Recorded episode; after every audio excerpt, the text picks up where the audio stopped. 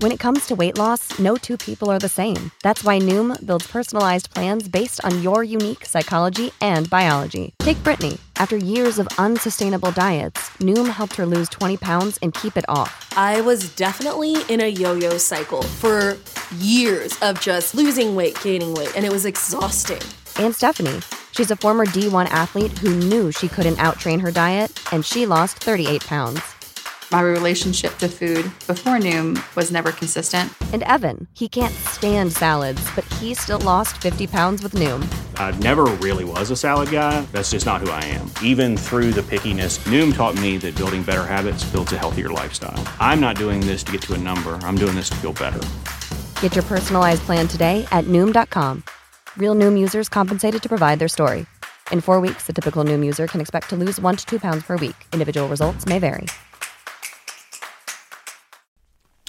Hi, guys. Welcome to POV My Therapist, the podcast where I vent, you listen, and you do not get, period. Um, first off, right off the bat, I want to tell you that I literally only have, I think, one extra large pink sweater left. Um, and the other sizes are running out very quickly. So uh, if you want one, get one. If you want to give one to somebody that you love, um, you should. If you want to give your therapist a gift, I don't know if that's against the rules, but you should. Um, wouldn't that be so funny? You're giving your therapist or like the person you vent to so much a shirt that says POV you're my therapist. That's so funny. You should do it. Yeah. Um, and also, you know, you can get a tote bag so you can carry all of your baggage throughout the year. You know, you can, you can, or even better, since we're, you know, we're living a new life where we can take the things that we want to carry into the new year and put it into your POV you're my therapist tote. That's what you totally should do. Like that meme of that girl that we see every year on Black Twitter. Do that, right?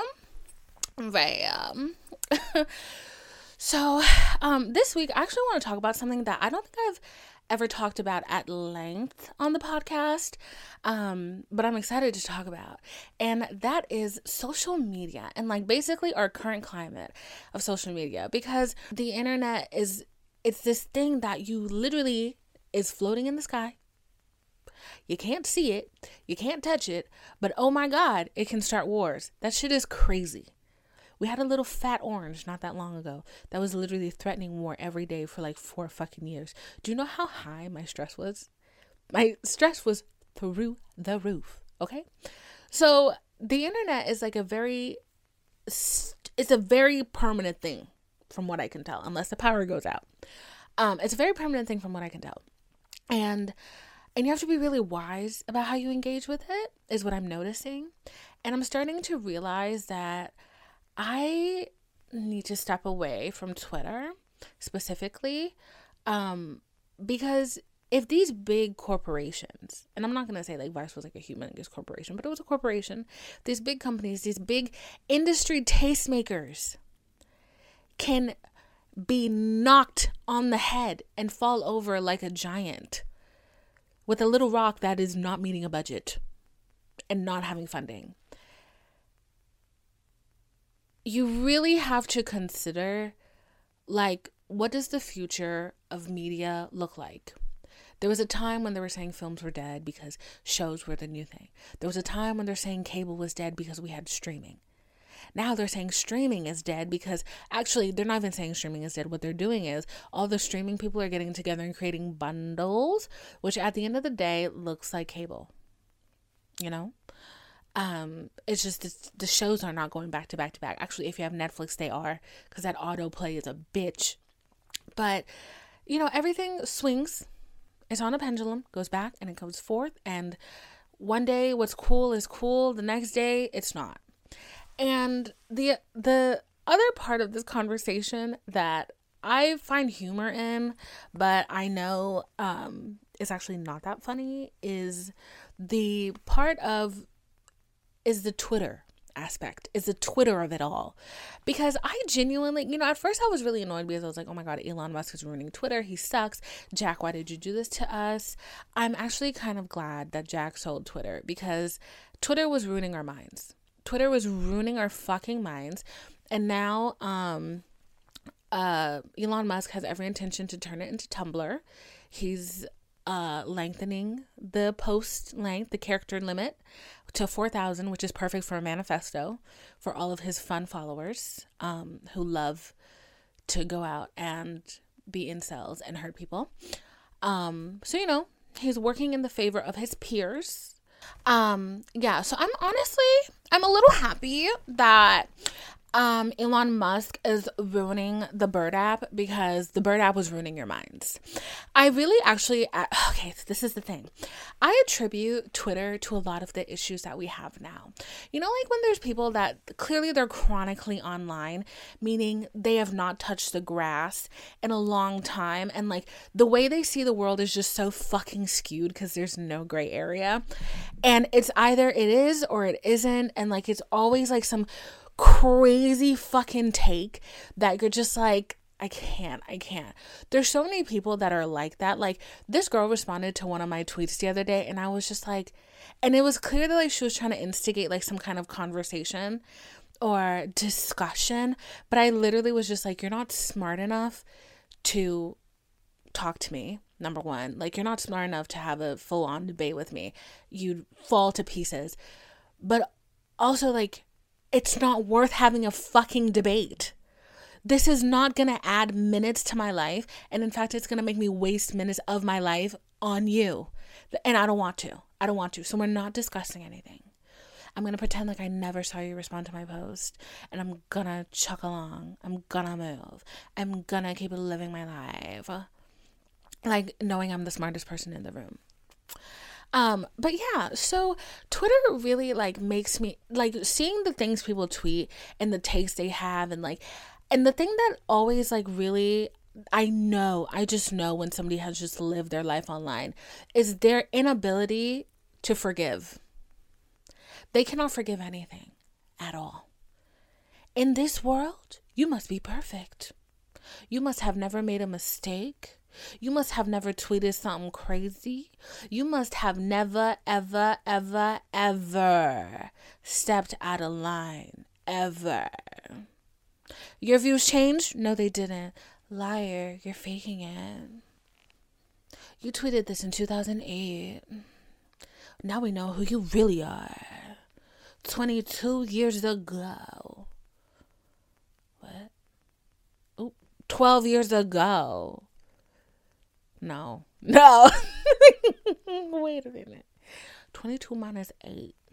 Mm, mm, mm, Anyways, now that like now we know who we, you really are.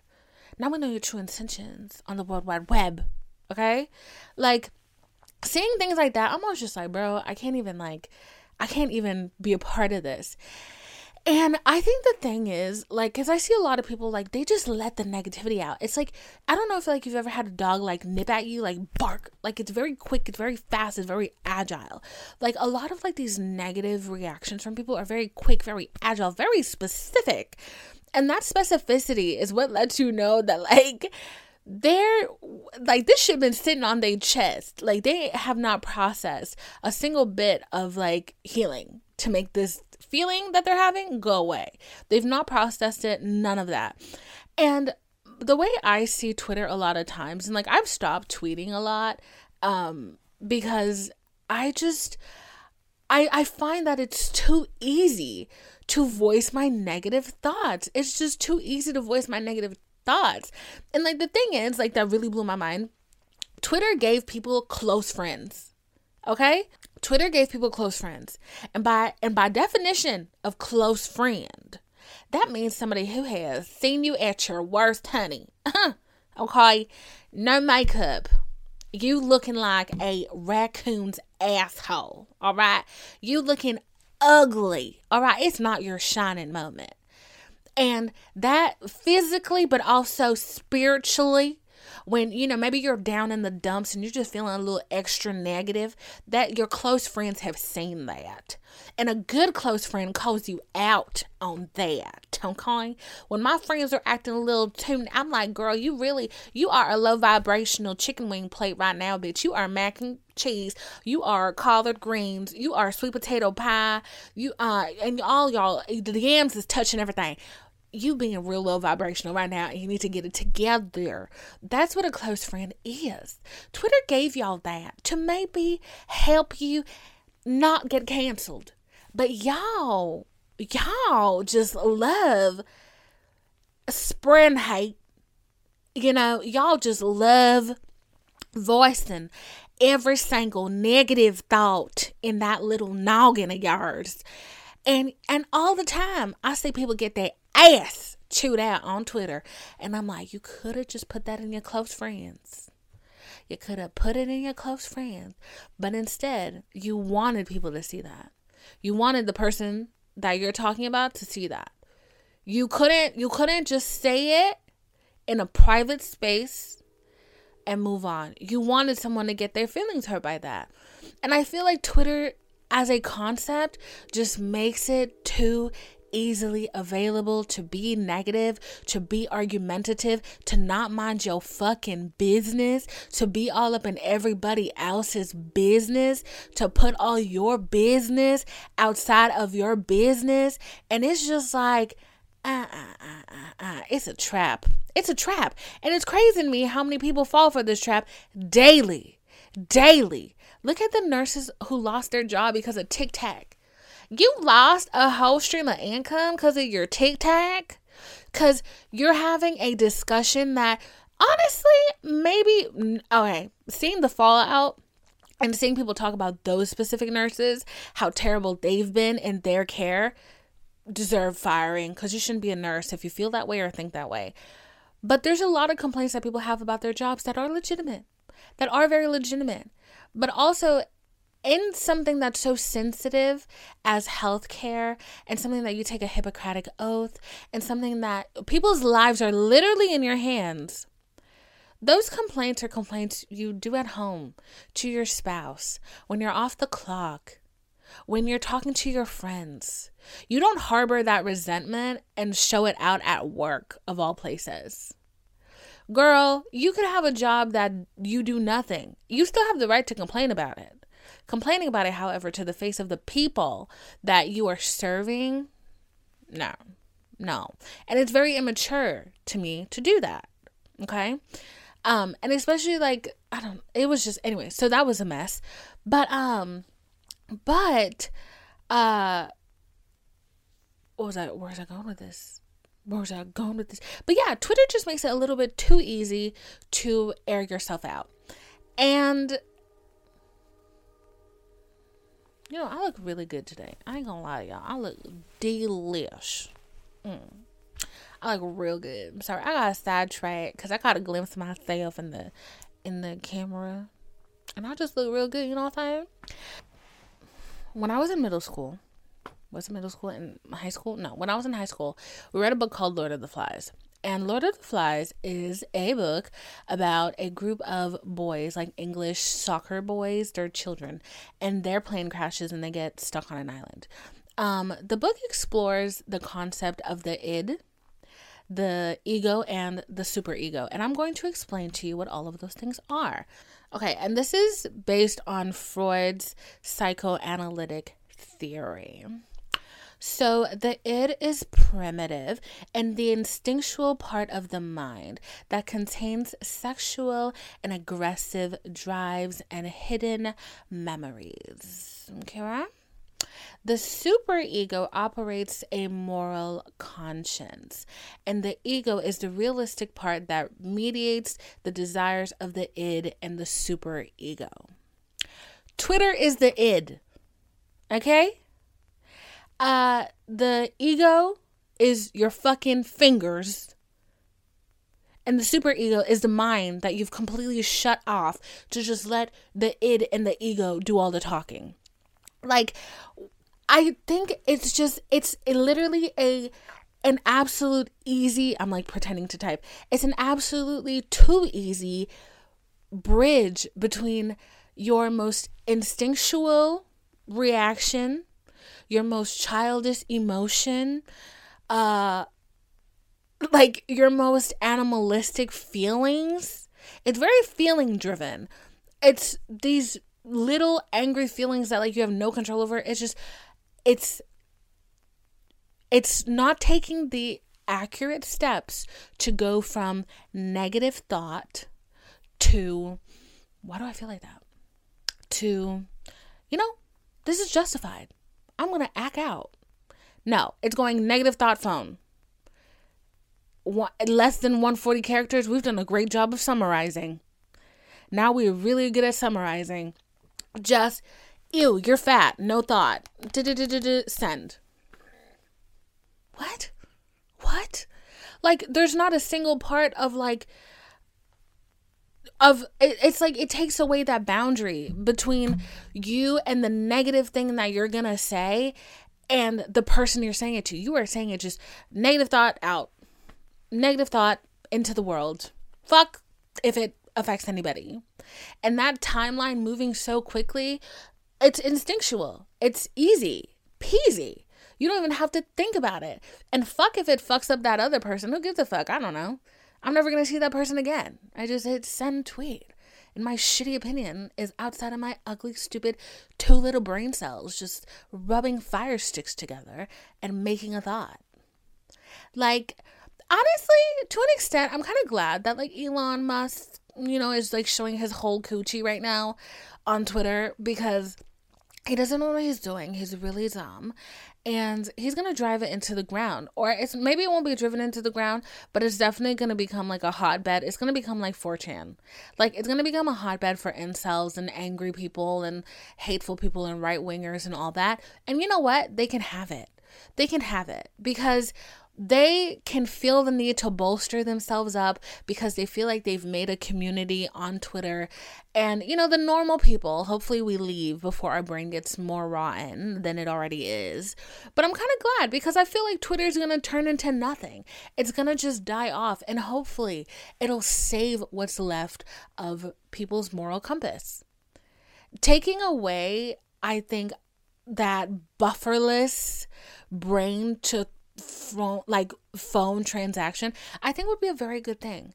I think having to think i think if you want to cuss somebody out if you want to say some negative shit to somebody girl you need to get a quill a feather quill dip that bitch in ink write it out in cursive seal it fold that letter up seal it pour some candle wax stamp it find a bird clamp it to the bird's ankle and send that bird off to uh, cuss that person out.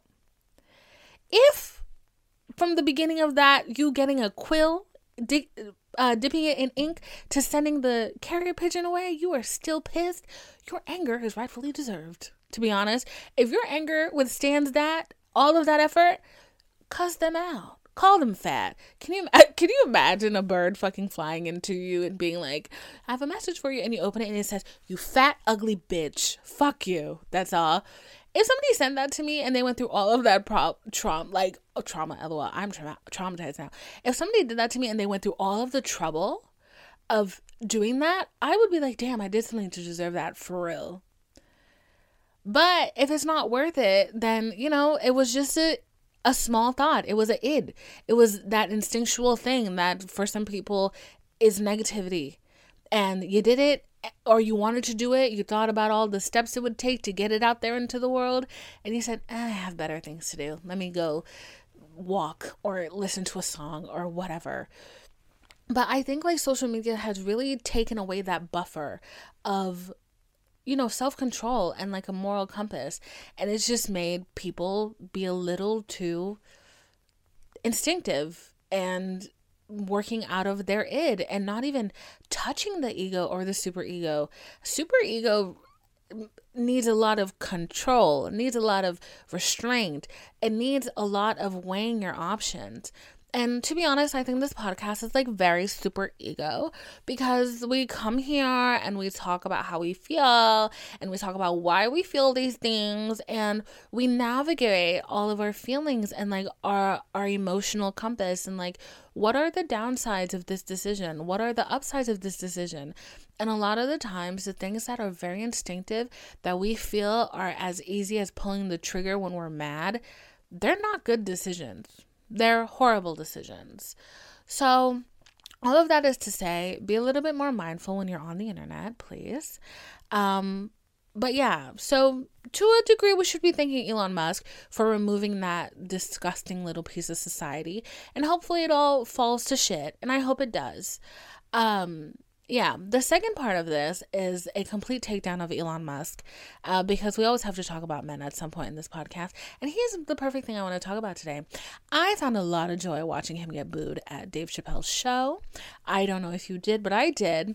And I think the thing that I love about this non existent character arc, but seeming hopeful downfall of yet another overzealous, annoying, lame, rich white man is that he's being publicly embarrassed. Ugh. I have an embarrassment king.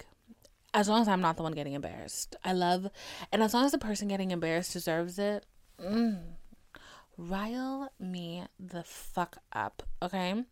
So, Elon Musk, I already know like what's going on in his stupid, ugly little brain. He clearly was somebody who did not have a lot of friends in high school, or the people that he wanted to be friends with had no interest in being his friend. He started balding really young. Mm-hmm. We've all seen that picture. Um, and now all of a sudden he has a head of hair. No, he definitely has a bald spot somewhere on like his back thigh from that hair transplant. Um, but yeah. Um, yeah. And I know I just talked about the id and the super ego and the ego. This is not my id talking because this is very much premeditated and he deserves it. So, um, do as I say, not as I do. Per. Um, but anyways, Elon Musk is a bad person and he deserves to be called bald and ugly. So, um, yeah. So he clearly had a rough time uh getting along with his peers.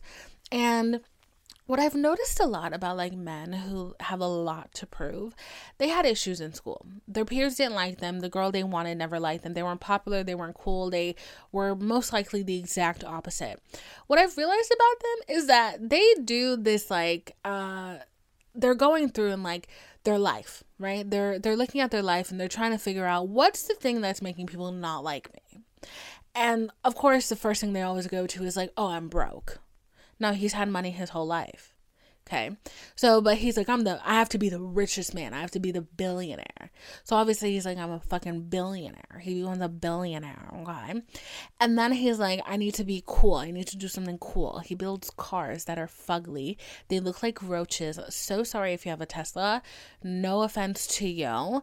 I think most cars look like bugs. Some cars look like ladybugs. The cutesy little ladybug. But some cars look like roaches. And Teslas are one of them. So he makes a car. He's like, I'm so cool. I'm the coolest guy to ever cool. He's still not cool. The general public doesn't really give a shit about him. But then he finds Twitter. This is like the incel, like, book right now. So then he finds Twitter and he has like this whole community of fanboys who's like, Elon, I love you, dude. Like, I want to make love to you. You're so awesome. I would totally go gay for Elon and they're like, I love you. Like, marry me, Elon. I love you so much. Like, it's so homoerotic. I love watching it. So they're like all up in Elon's grill. They love him and they're like praising him on the internet. And they're like, I love you, I love you, I love you. And then we were quarantined for two years. And that's when, like, you know, um, Bitcoin and like, uh, what is that shit called? Um, cryptocurrency. Yeah, what is that shit called? Um, crypto like really skyrocketed, became, you know, people were making a lot of money. People like, I'm rich, I'm rich in non existent money. And like, honestly, there's no reason for regular people to have crypto. Like, most of the people who are buying crypto, really, the people who are funding crypto and keeping that market going, they will be there when the general public is interested in crypto when that general interest in crypto has just gone away because you know why? You know who they are? They're arms dealers. They're terrorists. They're people who are in shady business. They're not trying to have every little bit of money that they have taxed by the government or even looked at what they're purchasing by the government. That's a whole different conversation that we're not going to fall into because that's not what this is about. Um, so Elon is like, oh my god, all my guys love me. I'm the coolest guy ever. I'm so rich. I'm so cool. I am Elon Musty. So, um, keep that in mind. put that to the side, right? So then he like marries a model, still not cool. Um, he has a baby with a pop star, still he's not he's not satisfied. Like he's not feeling cool enough. Like he's feeling that something is missing. Like there's really something missing you know deep down inside. So he's like fucking models fucking pop stars making cars buying cars spending a lot of money. I'm a billionaire. I'm so rich. I have so much money. I'm so rich and so cool. But i feel so sad. I feel so empty inside. What's going on so obviously, the next thing you do is buy the coolest, most popular app on the market because it's never made a profit. And you're like, I'm going to make it a profit. And you're like, this will complete me. Yeah, this is this is definitely going to fix all of my daddy issues. This is going to fix all of my mommy issues too. I'm going to do it. And it's going to be amazing and when I announce it, my cheering fanboys are gonna be like, Yes, Elon, we love you so much. I love you so much. And I'm finally gonna feel good. Not once during this entire thing have I considered that perhaps my personality is the problem. That perhaps I'm just an asshole. But then, you know, my ego gets a little inflated because my fanboys are telling me how perfect I am, how great I am, how cute I am. I'm just amazing. So then I get like super confident and then I go on stage with an amazing, cool black comedian because every cool white guy needs a black friend. Duh. So I get on stage with him and I'm like, yay, I'm so cool, I'm awesome. What's that I hear? A chorus, a chapel of boos. They're booing? You're booing? You're booing at me, Elon Musty? There's no way. There's no way. So obviously, like, my anxiety is through the roof right now. No, it can't be right. Like my fanboys, like they love me. Like everybody loves me. Everyone loves me. So what do I do now? What do I do now? I totally fucking lose it. I totally lose it and I grab my mic. This is literally what he did. And I scream, I'm fucking rich, bitch.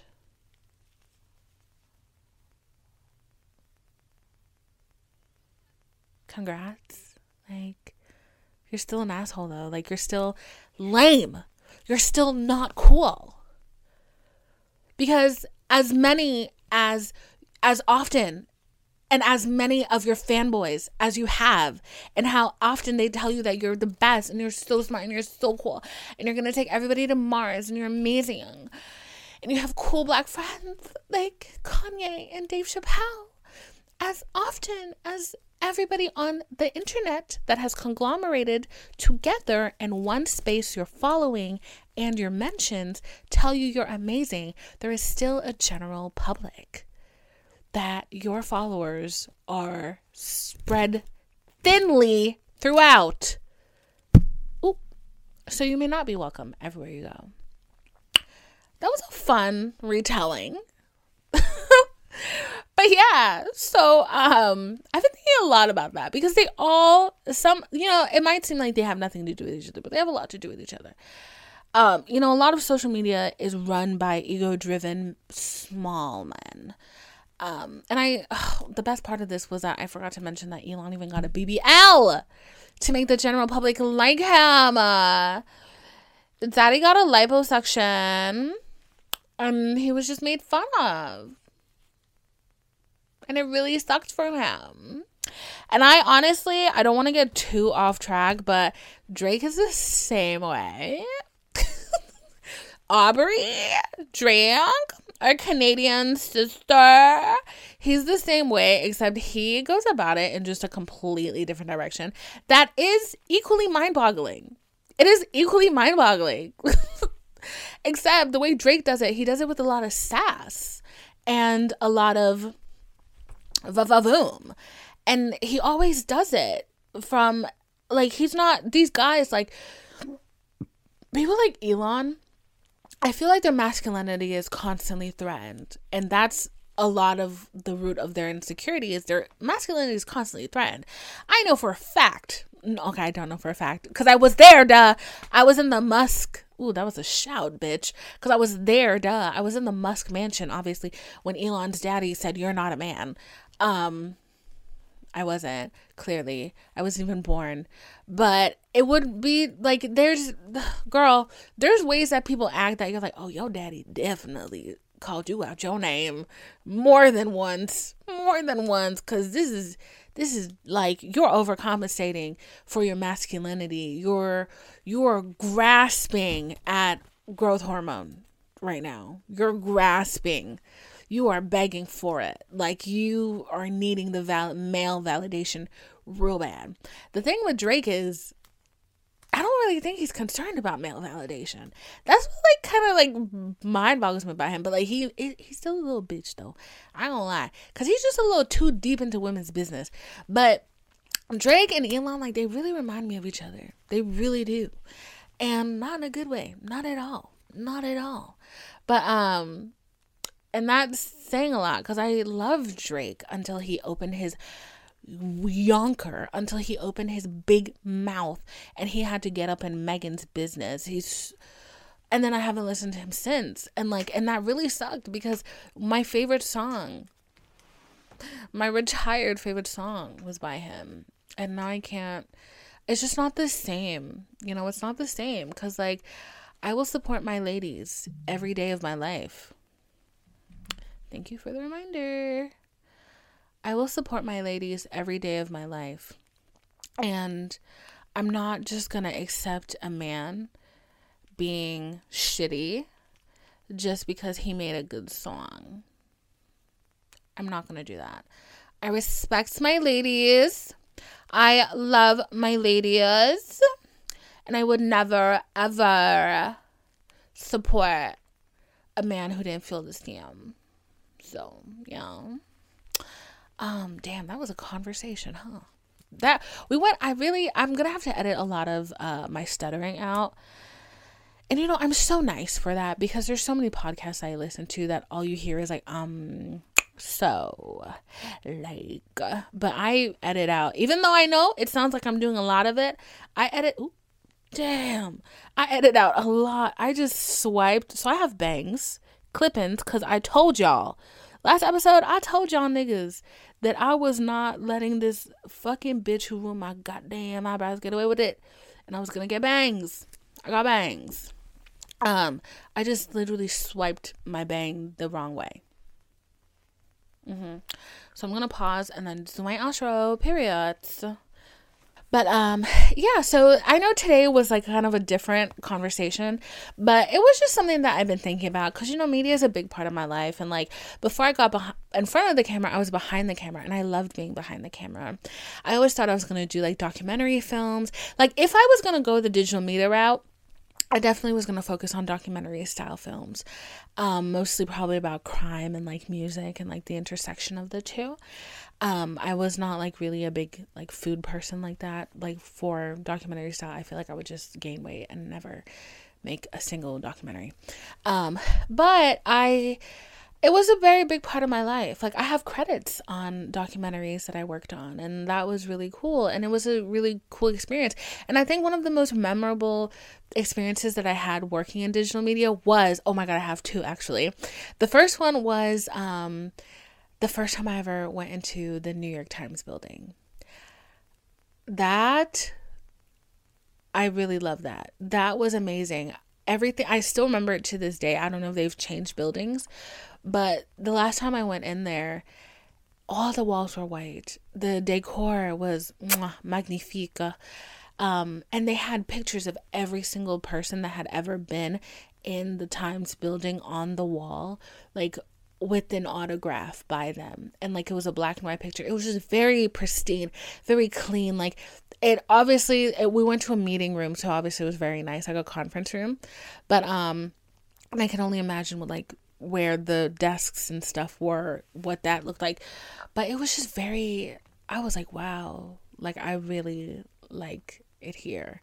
Um, and I don't know, like it was just one of those very grounding moments that it was like, this is hundreds, hundreds of this is decades of news of life-changing events. And it happened in this building.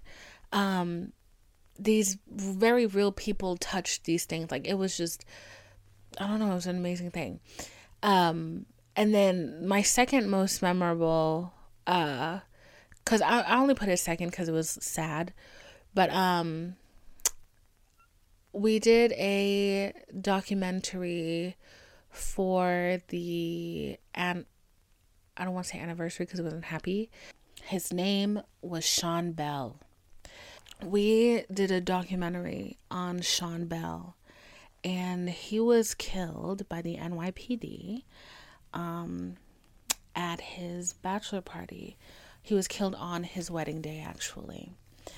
And he was shot 50 times and um, literally for no fucking reason. Like, he didn't commit a crime or anything. The officers that were there misunderstood some of their conversation and they thought that a shooting was about to happen so they just didn't ask questions shot 50 times at a group of black guys and killed uh, him on his wedding day and we did a documentary about him and we interviewed his widow and that was i get chills because that was just like the most solemn sad thing. And like, you know, this moment that was supposed to be a new beginning for two people to become one ended up literally being the end of it. Um, and it ripped this person from someone who loved him very much, from a family who loved him very much. And yeah, and that was like that was I remember that clearly. I have terrible memory, but I remembered everything about that shoot. Literally, I remember the place we rented. I remember the um the setup. I remember like walking to go get snacks. I remember just cuz there was like just such a heaviness around that day. And there was just a really big heaviness around that day. And um but yeah, it was one of those moments when like you realize that you are making something great and not great as in good but ginormous but big something with a lot of impact and weight and um and i remember that that was something that i always i always wanted to do that i wanted to create great things that would stick with people for a long time um but yeah so I just wanted to talk about that, wanted to ponder on that. Um, I've always appreciated the arts, clearly. Um, but it, you know, it's it's a sad time. There were so many people who like their dreams revolved around these places that revolved around Complex, the magazine, um, and the network, and Vice, and it's it's sad, but I know talking to and talking to one of my friends who she was laid off. I also think it's a great opening for people to use what they've learned and take those skill sets somewhere else, somewhere where there are more where they where a higher value is placed on them for sure. For sure. Um, over the weekend, if you're not, if you don't keep up with like the digital publications that are in New York and stuff like that, um, you're not gonna know this. But over the weekend, um, a bunch of people who worked at the food, uh, the the food side of Vice, which was called Munchies, they got laid off. A bunch of them got laid off. And a couple of them were my friends. And over the years like i've watched as like a lot of my friends got laid off from like jobs in digital media. And and if you know anything about me you also know that digital media is kind of like where i i don't want to say i got my start but it's definitely a place that helped me like create a vision of what I wanted to explore in my career for sure. And I always say that if I stayed in New York in 2016, I would have a very different life. Um, I'd be making a lot of money. Or maybe I would have gotten laid off. Who the fuck knows? Uh, the way things are looking. But yeah, so I let's we're gonna create this scene here. We're gonna create this scene. It's 2016. Um, Divine is in her masculine energy, dead ass in her masculine energy. She all she she wears the same. I had like four pairs of the same black trousers. Yes, trousers, not pants because they were trousers. Um, and I would alternate between my Vans. This is like not who I am anymore, but that's who I was. I would alternate between my Vans, my white Converse that the minute I moved home, my mother threw away, and a pair of black ankle boots. And I would wear like whatever kind of t-shirt I needed to wear in a jacket. Like it was very easy. Like I I had it I had it figured out. Okay, my my outfit stuff I had it figured out. There was no color. It was black, white, green, um, gray, um, more dark forest green. So, and I had a wig. I had a wig on. Yeah, the wig was not slaying, not at all. But um, during that time, like it was just a very easy look for me. But it's 2016. That's Divine's look. I wear glasses. I have a Medusa piercing. That's true. And I am, I really want to work in digital media. Like, I want to work at Vice. Like, that's like my dream job is to work at Vice. Like, I cannot tell you the amount of times that I've applied at Vice or that I applied during those times um, or during that time because I really wanted to be a part of that world. And to an extent, I was a part of that world because I worked at or I interned at Complex for a little while. And then I worked at another um, film thing in New York, and that was really cool. But um but I that time in my life, I think it shaped so much of like my brain. It shaped a lot about how I view food and like music and film and like photography and like skateboarders. Anyways, um all of that just it, it kind of formed into like Divine's mind. And there's a train. That's the train on. The wheels on the bus go round and round. I'm so sorry. That's not even a bus. That's a train. So during that time, like there was it was like this big like Vice, Complex, all of these digital media publications in New York, Bon Appetit, they were like a it was the cross section of food, music, like skateboarding, like this very underground culture that I was really into and that I was very interested in, and like weed. You literally cannot forget about weed.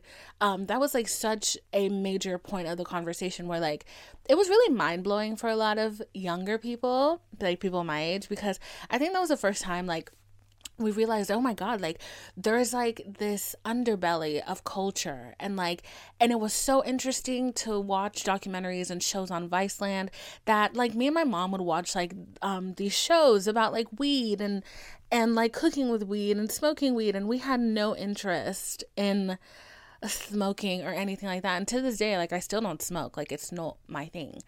But um but it was just very cool to be able to see other people's experiences and their their lives like right in front of you and like and it was so raw and it was so real and it was really cool and i definitely felt like it was a shift in culture and that it was just i don't know it was providing a voice for a very cool generation of people. So i really wanted to be a part of that. Applied at Vice a million times. Um, i even like went to like a couple of like their openings in like brooklyn and stuff taking the train and being like oh my god why is there a river like I don't know why, but like in my head, like it just didn't make I don't know. It never it it never clicked that like New York and Manhattan and like Brooklyn and like Queens is surrounded by water. Either way, so that was like a big part of my life for a while. And like, oh my god, like I don't like cooking, but like I would love to date a chef because like I girl, like I would love to date a chef, not because like I actually like to eat because I actually find eating very annoying. Um, it's one of my least favorite things to do unless I'm in the mood to eat. But like eating every day is very taxing and annoying to me. Um, which is amazing because like you would not think that because I'm fat. But the truth is I have like one single metabolite just trying to like work my body. You know what I'm saying? She's suffering, she's going through it. It's whatever. But um but like I loved like chefs like Matty Matheson and Action Bronson who like I listened to. And one time I met Action Bronson in um New York and like I was like, wow, I love him. And I met his friend Big Body Bes and like we was exchanging looks. Like I was like, You're cute. Like he was cute, you know? Um but um but yeah, so like I really love that and I and I thought like you never think that like those things are going to end because they are so they're so grounded in reality but also they at a point it becomes like so much of what your world revolves around. Like i got my news from vice i got recipes from munchies i got my music i would watch Noisy and like discover new artists and stuff like that. My friends worked there like so it was a constant conversation that like kept going and like you never think it's gonna end. And like it's and seeing the fact that it has ended and like so many of my friends who this was their dream job and like this was also my dream job and like now that possibility doesn't exist. And you know seeing my friends who they've had their dream job and like it's just ended and like i think the thing that's always been really scary for people and like just the fact that like a lot of people have just ignored and or tried not to think about is that for some reason like there just is no money in digital media and there's not a lot of money in digital media at all. And you can go broke chasing this dream of being like a person who you know, like who is a part of that culture. Like you can really go broke. New York is expensive and you don't get paid a lot to do these things because there's no fucking budget. Like at any time, your job can just be ripped away from you. That security. I don't know if you ever really have that in media like that because it's not like some rich old guy is like, yeah, take my money and like make a movie. You know what I'm saying? It's not like that at all. And and every quarter every year like there's different challenges and like over the last couple years i and especially like when twitter came out with that news panel where you get your news from twitter I know I definitely stopped reading New York Times, New Yorker, Viceland, all of them. I I just didn't have to. I didn't need to. And then some of them started getting a paywall and I'm like, "All right, I'm two articles deep and it's been a week. I got to wait next week for my articles. Like I'm not to pay to read." And there's a lot of people who like have issues with paywalls and stuff like that, but at the same time it's like you have to support the things that you like. And I'm not in the position to support a lot of the things that I like. But if I was, I would. You know what I'm saying? I don't know if you guys listen to NPR, but every year on NPR, they have like a week of fundraising where literally after every news segment, after every show, it's just being like, we love providing you with culture and content. But to keep doing what we have to do, you need to donate to NPR. Like they do this for a slick week and like they're telling you like how much people are donating, how much they're off from their goal. Like you know, because NPR is a publicly owned station. So it keeps going because people give money to the kinds of things they give money to those kinds of organizations because it costs money to do this stuff. Like it really does. Like I listen, I had the unfortunate um, realization of how expensive it is to be an entrepreneur the other day and that like taxes are great sure but i also understood for two seconds until i like started doing more math how netflix's taxes can equal out zero every year um, because I you always hear things like, uh, yeah, Netflix doesn't make a profit, and you're like, how? How come? Like, I have a Netflix subscription. There's twelve dollars.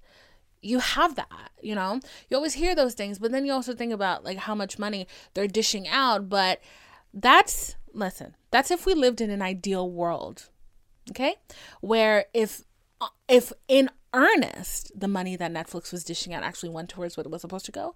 But it wouldn't be surprising to me if like people were in an inflating cost of movies. So, you know, people can get paid under the table and stuff like that. But that's a conversation for a different day that we're not going to go into.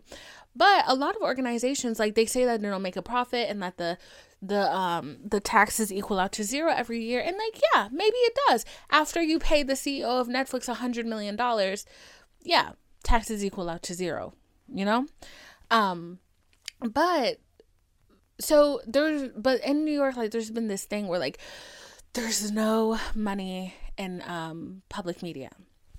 And so that happened over the weekend and like and it really got me thinking because I was just like, damn, like if something that seems so and I know Viceland and Vice and Munchies and Noisy, all of those publications, they're not necessarily old, but they've been here since like the 80s, I want to say.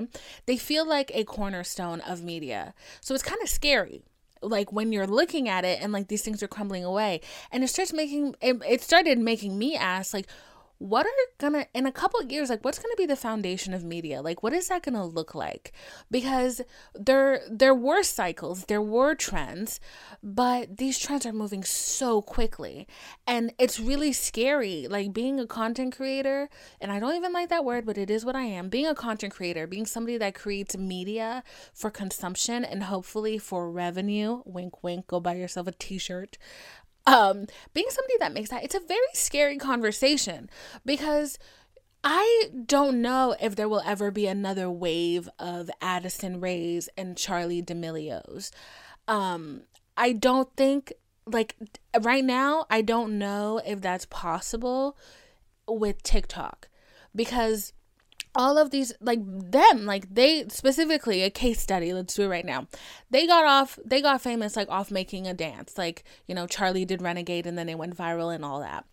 Um somebody else who got a lot of clout from making a dance but did not reach anywhere near the level of fame or money that Charlie did. And it was the girl who made the Say So dance. And I know that Charlie D'Amelio did not make Renegade. She didn't make the dance. I know she didn't. That was a, a black girl.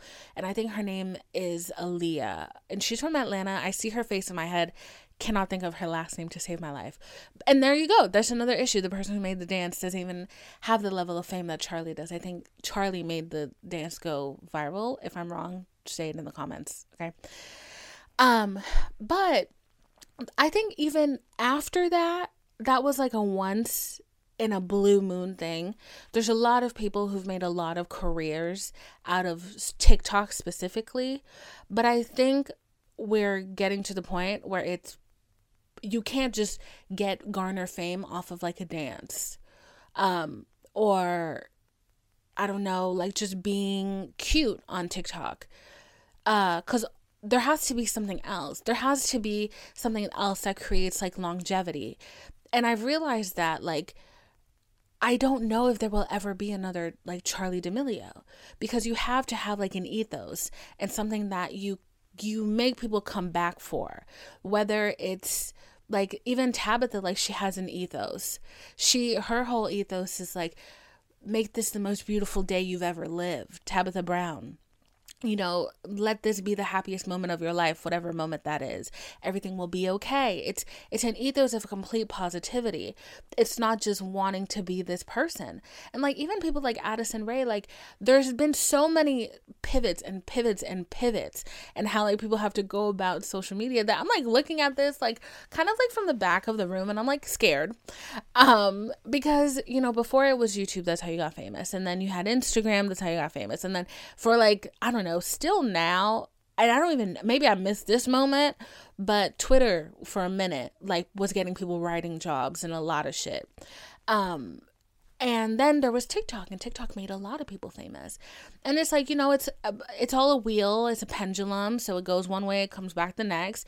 And now I'm seeing conversations about people saying that, you know, people are getting tired of scrolling for 7 seconds, 15 seconds, and that's true. I'm hating like the short form content. It's very annoying to me because I'm like, I want to watch something that keeps me captivated while I do this chore. And I think I mentioned it like a couple weeks ago. It's been like the British PBS. I don't, anyways. But that's why I think a lot of people are going back into podcasting and uh, onto YouTube because it's a long form of content that people are craving. Like people's brain right now is rotten. Like rotten. Like the attention span is nil.